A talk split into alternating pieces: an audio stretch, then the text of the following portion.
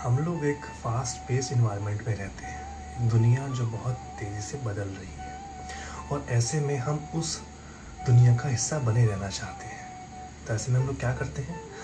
Comparison और competition हम लोग इस चीज़ में पड़ जाते हैं कि क्या हम बाकियों की तरह काम कर रहे हैं?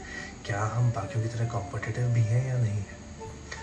ऐसा ही कुछ पेरेंट्स भी करते हैं कि वो एक रैट रेस का हिस्सा बन जाते हैं, जहाँ वो दूसरों के पेरेंटिंग स्टाइल को, उनके तरीके को कॉपी करना शुरू कर देते हैं उस रैट रेस में बने रहने के लिए, उस सोसाइटी का हिस्सा बने रहने के लिए या उस ग्रुप का हिस्सा बने रहने के लिए।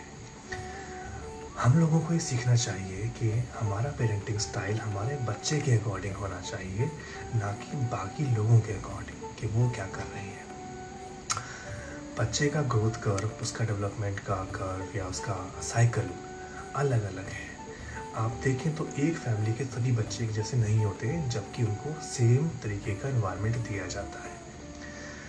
हम लोग ये भूल जाते हैं कि एक सेट जो किसी बच्चे के लिए काम कर रहा है, वो शायद दूसरे बच्चे के लिए काम नहीं करता।